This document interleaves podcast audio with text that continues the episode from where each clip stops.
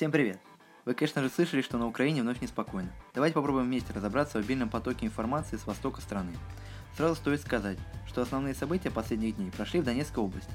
Итак, в городе Славянск в субботу, двенадцатого апреля, российские активисты захватили здание городского отдела милиции и городской администрации. Исполняющий обязанности главы эм вэ дэ Украины Арсен Аваков объявил о начале антитеррористической операции в городе и призвал жителей города не уходить из своих квартир. Позже появилось сообщение об убитых и раненых с обеих сторон, которые опровергли протестующие. Мэр Славянска покинула город. В воскресенье тринадцатого апреля появилось сообщение, что на въезде в город появился блокпост, укрепленный баррикадами из шин. В город не пропускает автобус с милицией. Блокпост охраняет вооруженные люди в камуфляже без опознавательных знаков.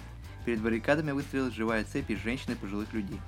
Позже появилось сообщение, что украинский спецназ ликвидировал один из блокпостов в Славянске. Очевидцы утверждают, что во время специальной операции применялось оружие, в том числе гранатомет. Далее, город Краматорск. Здесь сотрудники милиции надели георгиевские ленточки, отличительный знак сторонников проведения референдума о независимости Донецкой Народной Республики.